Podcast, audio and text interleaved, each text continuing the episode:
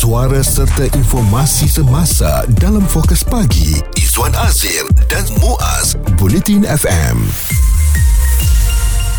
kita nak berikan tumpuan kepada putusnya minat uh, para lepasan SPM untuk menyambung pelajaran kerana hanya sekitar 40% daripada purata 500,000 lepasan sijil pelajaran Malaysia direkod melanjutkan pengajian ke peringkat lebih tinggi atau menyertai pendidikan teknikal dan latihan vocational setiap tahun ya dan 60% lagi tidak mahu menyambung pelajaran mereka. Perkara itu didedahkan Timbalan Menteri Kewangan Datuk Seri Ahmad Maslan ketika membangkitkan kepentingan pelajar menengah di negara ini didedahkan kepada ilmu keusahawanan di peringkat sekolah lagi. Rekod berkenaan katanya menunjukkan baki mereka yang tidak melanjutkan pengajian ke peringkat lebih tinggi berkemungkinan besar menyertai sektor pekerjaan terutama perkilangan dan perkhidmatan penghantaran makanan atau barangan atau e-hailing di negara ini. Jadi statistik merekodkan hanya 40% daripada setengah juta lepasan SPM yang melanjutkan pengajian ke tingkatan 6, IPT atau TVET setiap tahun. Ini bermakna sekitar 300 ribu daripada jumlah itu tidak melanjutkan pelajaran. Boleh jadi baki 300 ribu itu hanya mahu bekerja di kilang atau e-hailing dan terus menambah jumlah penduduk dalam kumpulan B40 di negara kita. Pada pandangan anda, mengapa agaknya anak-anak kita lepasan SPM tidak mahu menyambung pendidikan mereka? Apakah mereka merasakan bahawa lebih mudah sekarang untuk mendapatkan duit dan sumber keuangan daripada menghabiskan masa 3-4 tahun di Menara Gading menyambung pengajian yang mana setelah setelah itu harus pula uh, bertungkus lumus dengan segala uh, kerja dan tugasan uh, kuliah. Setelah bergraduasi nanti belum tentu dapat kerja jadi lebih baiklah uh, apabila tamat saja SPM terus cari pekerjaan dan kata kerajaan kita tak mahu ini berterusan ya. Sekaligus ilmu keusahawanan perlu jadi subjek teras di sekolah menengah untuk lahirkan usahawan berpendapatan tinggi. Betul. Kerana apabila anak-anak kita hanya mahu melibatkan diri dengan sektor e-hailing atau mereka bekerja kilang maka jurang kumpulan B40 di Malaysia akan terus meluas. Sedangkan kita seboleh-bolehnya nak bawa kumpulan B40 ini ke tahap M40 ya. Dan bagaimana itu boleh dicapai kalau anak-anak muda kita tidak mementingkan ilmu. Uh, pada Februari lalu, Jabatan Perangkaan Malaysia mengumumkan kajiannya yang mendapati 97.71% pekerja gig dalam perkhidmatan e-hailing di negara ini ialah golongan belia berusia 15 hingga 30 tahun manakala bakinya berusia lebih 60 tahun dan maklumat pekerjaan dan pendapatan pula mendapati 73.98%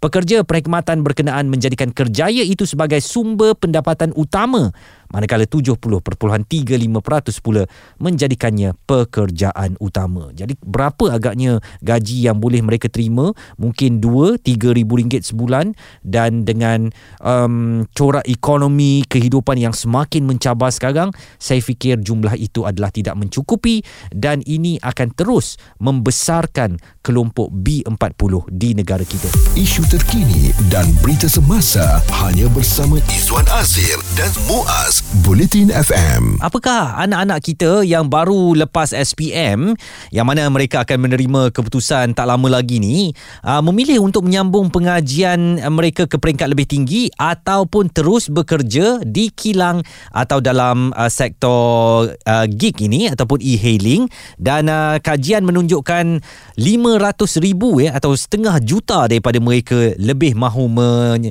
uh, cari pekerjaan daripada menyambung pengajian tinggi. Ini yang menjadi kemusykilan kita. Kenapa agaknya anak-anak muda kita tidak mahu melanjutkan uh, pelajaran mereka? Dan kita nak bersama dengan Atika Halim. Beliau adalah seorang perunding kerjaya di Career Cube. Uh, pada pandangan anda, Atika, kenapa agaknya anak-anak muda kita tidak minat untuk menyambung pendidikan tinggi mereka? Untuk pengetahuan Izzuan dan Muaz kan uh, rata-rata sekarang ni bila anak muda dimomokkan dengan uh, bahawa uh, apa orang kata kita panggil sebagai lifestyle itu adalah lebih penting berbanding dengan pendidikan makanya kadang-kadang uh, anak-anak kita ni sebenarnya memilih jalan yang mudah lah hmm. sebab apa sebab mereka nampak bila kerja ataupun buat e-hailing ni mereka akan dapat duit secara segera hmm. berbanding dengan mem- orang kata investment of kita nak pergi belajar tu dia akan take time jadi untuk dapatkan pulangan wang itu akan mengambil mengambil masa yang sedikit lama berbanding dengan pekerjaan-pekerjaan yang Izzo cakapkan tadi tu. Hmm. Dan sebenarnya dalam dunia pekerjaan ni Atika, apakah hmm. mereka yang lepasan sekolah begini mampu menarik perhatian majikan ataupun sekiranya kita memegang sijil pengajian tinggi atau sijil kemahiran baru kita hmm. uh, berdaya saing lah untuk menerima tawaran pekerjaan? Okey, saya akan menjawab soalan itu berdasarkan dengan industri yang kita nak masuk kan betul. Kalau let's say misalnya kata uh, pekerjaan itu sendiri memerlukan ataupun the job requirement requires to to have some sorts of qualification, uh-huh. of course akan datang dengan jawapan bahawa kalau anda memiliki sijil, anda memiliki kemahiran-kemahiran yang tertentu, of course dia akan meningkatkan lagi keboleh pasaran anda dan dia akan datang dengan uh, yang kita panggil sebagai gaji yang lebih tinggi, tingkat gaji yang lebih tinggi setara dengan dengan qualification yang kita ada uh, begitu hmm. untuk jawapan tu dan uh, tidakkah uh, para lepasan SPM ini merasakan mungkin mereka akan menerima 2 ke 3 ribu ringgit tetapi dalam tempoh yang lama itu tidaklah boleh uh, menjadi suatu yang sustain ya sustainable hmm, betul. dan juga betul. ini akan melebarkan lagi jurang uh, B40 di negara kita yang mana kita sentiasa berusaha untuk membawa B40 ke tahap M40 tetapi kalau lebih ramai hmm. anak-anak muda nak bekerja sekadar mendapatkan gaji 2 3 4 ribu ringgit saya fikir mm-hmm. uh, matlamat ini payah nak dicapai Atika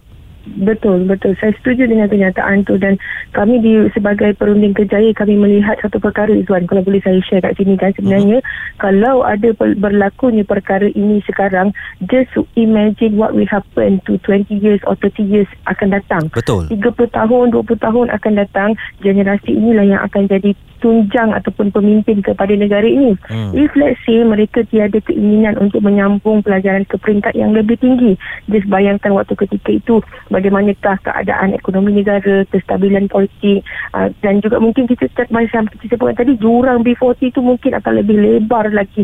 Sekiranya mereka tidak mahu untuk uh, upgrade diri dengan pendidikan-pendidikan yang tertentu. Hmm. Saya tidak melihat bahawa kena pergi ke pengajian tinggi, maksudnya kena pergi ke universiti dan sebagainya itu sebagai satu-satunya perkara yang kita boleh buat lepas habis SPM sebab di negara kita ada pelbagai jalan ataupun langkah yang boleh mereka ambil hmm. tetapi uh, the keyword is actually untuk mereka tambah baik diri dari sudut pendidikan yang ada uh, orang kata uh, sijilnya kelayakannya yang tertentu itulah uh, macam tu dan apa pula pandangan Atika kepada mereka yang hmm. mungkin tak mau bekerja kilang tak mau kerja hmm. gig ni tetapi nak hmm. jadi influencer buat video kat TikTok ha. pun dapat duit mah dia orang kata Betul. apa teguran Atika Okey, uh, ini, ini bukan kata teguran lah. Ini, ini just nasihat. If you want to be an influencer, be the influencer who who comes with knowledge. Betul hmm, tak? Betul. Kita nak influencer yang datang dengan ilmu, cakap ni dengan ilmu. Kita tengok sekarang ini banyak juga influencer-influencer yang dekat TikTok dengan dekat IG ni yang datang mereka punya background bukan calang-calang orang. Betul tak? Hmm, uh, jadi kita tengok dia punya different ataupun perbezaan yang sangat ketara between the influencer comes with knowledge dengan influencer yang tiada. Orang kata bukanlah kata tiada mungkin kurang datang bercakap dengan ilmu. Ah hmm. jadi jadilah mereka yang influencer yang berilmu itu. Ah kalau saya nasihat saya lah macam itulah pandangan Atika Halim beliau adalah perunding kerjaya Career Cube Fokus pagi Izwan Azir dan Muaz. Komited memberikan anda berita dan info terkini Bulletin FM dalam jam ini kita bercakap tentang kerja kilang dan e-hailing lebih tarik perhatian para lepasan SPM. Kenapa agaknya itu berlaku? Apakah mereka sudah hilang minat untuk melanjutkan pelajaran? Setengah daripada anak muda yang saya temui dia kata memang begitu bang sebab uh, 4 tahun nak berhempas pulas di IPT belum tentu lagi boleh lulus dan boleh keluar dengan segulung ijazah ataupun diploma.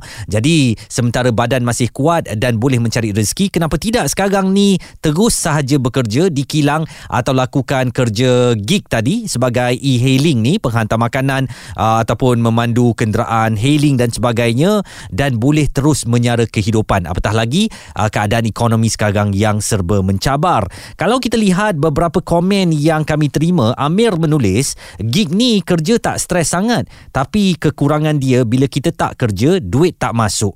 Katakan yang rider ni accident badan dah sakit lepas tu motor pula rosak nak ride sakit lepas tu kena keluar duit pula. Kerja gig ni kalau buat secara sambilan okey lah. Lain lah kalau ada kerja gig yang boleh beri gaji walaupun kita tak kerja atau susah. Uh, Aid Fauzal pula menulis uh, mereka lebih senang memilih untuk kerja kerja gig yang fleksibel dan uh, bersifat sementara di mana usaha dan hasilnya setara. Lagi banyak kerja lagi banyak dapat duit. Salah satu komen menarik adalah kalau saya malas kerja hari ini tak ada siapa pun nak marah. Hmm itu antara pandangan anak-anak muda kita yang sekarang ni sebenarnya tak nak bersusah payah eh. Mereka nak kerja yang senang saja asalkan duit ada dalam tangan. Tak kisahlah kerja kilang ke kerja hantar makanan ke. Memang mereka selalu katakan yang penting halal bang. Betul halal tu memang halal eh. Tetapi kita ni nak bekerja ataupun nak memikirkan masa depan bukan untuk hari ini sahaja. Untuk 5 untuk 10 tahun ke hadapan. Bagaimana agaknya kita nak menghadapi cabaran dunia pada ketika itu kalau kita tidak memiliki pengiktirafan bidang akademik. Dan uh, saya agak bimbang juga dengan mereka yang terlalu terpengaruh untuk jadi influencer ni. Wah dekat situ saja dah boleh jadi kaya bang. Video buat viral sekali dapat FYP view lebih 1 juta lepas tu dapat duit. Hmm duit saya jangan-jangan lebih banyak daripada duit abang. Wah. Pendapat, komen serta perbincangan fokus pagi Izwan Azir dan Muaz Bulletin FM. yang sekarang membimbangkan kita lebih 300 ribu para pelajar lepasan SPM tidak berminat untuk menyambung pengajian mereka ke peringkat tinggi ataupun mendapat latihan dalam bidang vocational sebaliknya mereka mahu terus bekerja tak mengapalah kerja kilang ataupun menjadi penghantar makanan sahaja asalkan mereka memegang wang dan kata mereka belum tentu lagi kalau kami belajar ke IPT boleh lulus dan juga uh, kalau uh, tak lulus tak dapat ijazah nanti dah buang masa lebih baik masa yang ada sekarang ni kita gunakan untuk mencari sumber keuangan kita ada Razlan daripada Sungai Petani apa pandangan anda Razlan Dia sebenarnya bergantung kepada beberapa faktor lah. hmm. Untuk kita mengatakan 100% keseluruhan daripada numbers yang tidak sambung pengajian tadi disebabkan untuk buat kerja gig ni saya rasa kita perlu tengok detail. Kebanyakannya ada yang juga berminat tapi dibebani dengan pelbagai faktor lah. Hmm. Antaranya dengan keadaan sekarang ni kalau kita tengok para pelajar belajar di IPTA ataupun IPTS mostly costing mereka setiap bulan telah meningkat lah pada berbanding dengan waktu sebelum-sebelum ni lah dengan Mm-mm. keadaan inflasi yang sangat tinggi ni betul di mana costing kepada setiap pelajar untuk belajar di IPT dan IPTS ni mencecah sehingga ke 4 ke 500 bulan lah hmm. jadi di atas faktor itu juga telah membuatkan ramai di, di kalangan lepasan SPM ataupun remaja-remaja ini tidak mahu sambung pengajian ini disebabkan faktor itu. Hmm. Ada juga mereka yang berminat tapi dengan keadaan tersebut menghalang mereka untuk sambung pengajian. Dan certain-certain institusi ada juga menyediakan fund lah Hmm. dari segi pinjaman ataupun biasiswa tapi fund tu tidak sampai kepada golongan-golongan tertentu dah dan, dan, dan disebabkan mereka ni tak tahu pun ada dana dan sebagainya yang menyebabkan mereka tidak dapat menyambung pengajian. Hmm. Pada saya numbers tu perlu di, dilihat dengan lebih detail lah sebab ramai juga anak muda yang yang berminat sebenarnya terutamanya di dalam bidang teknikal seperti masakan hmm. seperti zaman IR 4.0 di mana mereka belajar untuk buat design dan sebagainya jadi ramai tapi sebenarnya ramai tetapi disebabkan kekarangan tersebut yang menyebabkan mereka terpaksa mencari alternatif lain untuk buat seperti gig punya punya bisnes lah seperti e-hailing dan sebagainya lah. Hmm. Dan Razlan, andai kata um, numbers yang kita ada ni sahih kerana ianya dapatan daripada um, seorang uh, timbalan menteri, jadi kita anggap official daripada kerajaan, apakah anda bimbang bahawa golongan B40 akan terus melebar di Malaysia? Ah, jika benar data itu adalah betul-betul solid lah mengatakan tidak minat menyambung pengajian tu memang kita akan menanggung satu liability yang tinggi jugalah di mana dengan keadaan sekarang bila bertambah hanya golongan B40 ini jadi pelbagai kaedah ataupun pelbagai perancangan yang lebih perlu dilihat lah terutamanya di dalam bidang pendid- pendidikan Hmm.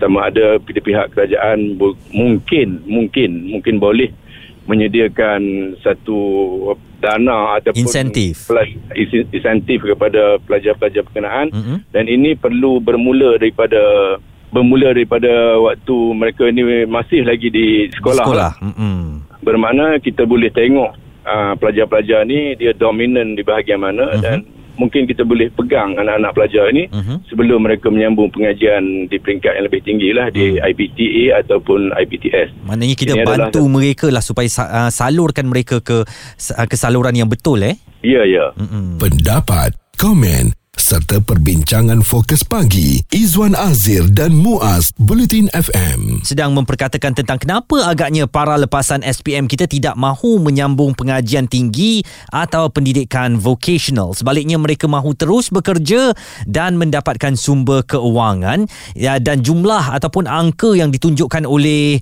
uh, pemimpin kerajaan jumlahnya besar ya iaitu lebih setengah juta daripada para lepasan SPM kita tidak mahu menyambung pengajian tinggi mereka. Mungkin mereka mahu menjadi pempengaruh atau influencer dan pada pandangan mereka di situ akan mudah untuk mendapatkan keuangan. Selain daripada itu ramai juga yang mahu terus bekerja di kilang dan juga di uh, sektor gig ini ataupun e-hailing uh, menghantar makanan atau uh, menghantar orang ke destinasi masing-masing dan uh, kami nak bawakan pandangan daripada Khairi Jamaluddin dan Syahril Hamdan dalam uh, podcast mereka KS atau keluar sekejap dalam uh, episod ke-22 baru-baru ini.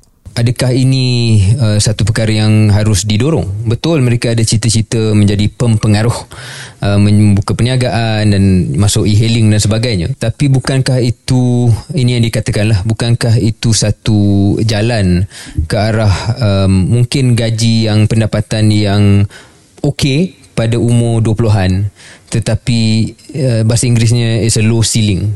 Uh, meaning how much can you actually earn over time um, dalam kerja-kerja sebegitu. Berbanding uh, berkorban masa dan kewangan untuk masuk ke uh, menyambung belajar sama ada universiti TVET dan sebagainya uh, kemudian secara uh, jangka panjang akan boleh menerima pendapatan yang lebih tinggi. I think that is the concern. On the income level on the pendapatan side on the other side KJ adalah the skills and the kind of economic activity yang akan dijana oleh negara kita. Andai kata kita punya uh, orang muda belia kita kebanyakannya pergi ke industri-industri dan kerja-kerja seperti mana yang KJ berikan adalah kerja yang baik yang yang ada ada maruah dan sebagainya. Jangan kita kecilkan. Tetapi dari segi ekonomi makro aren't exactly the most exciting ataupun productive and you know um, growth inducing Betul apa yang dikata mungkin itu adalah uh, pandangan singkat ya yang mana untuk mendapatkan keuangan sekarang waktunya dan tak perlu belajar 4 5 tahun uh, dapat ijazah baru nak kerja tetapi untuk jangka masa panjang apakah bekerja secara um, dalam sektor gig dan e-hailing ini akan terus uh, mencabar kita untuk melakukan lebih lagi? Ataupun ianya akan terus tergantung di situ sahaja?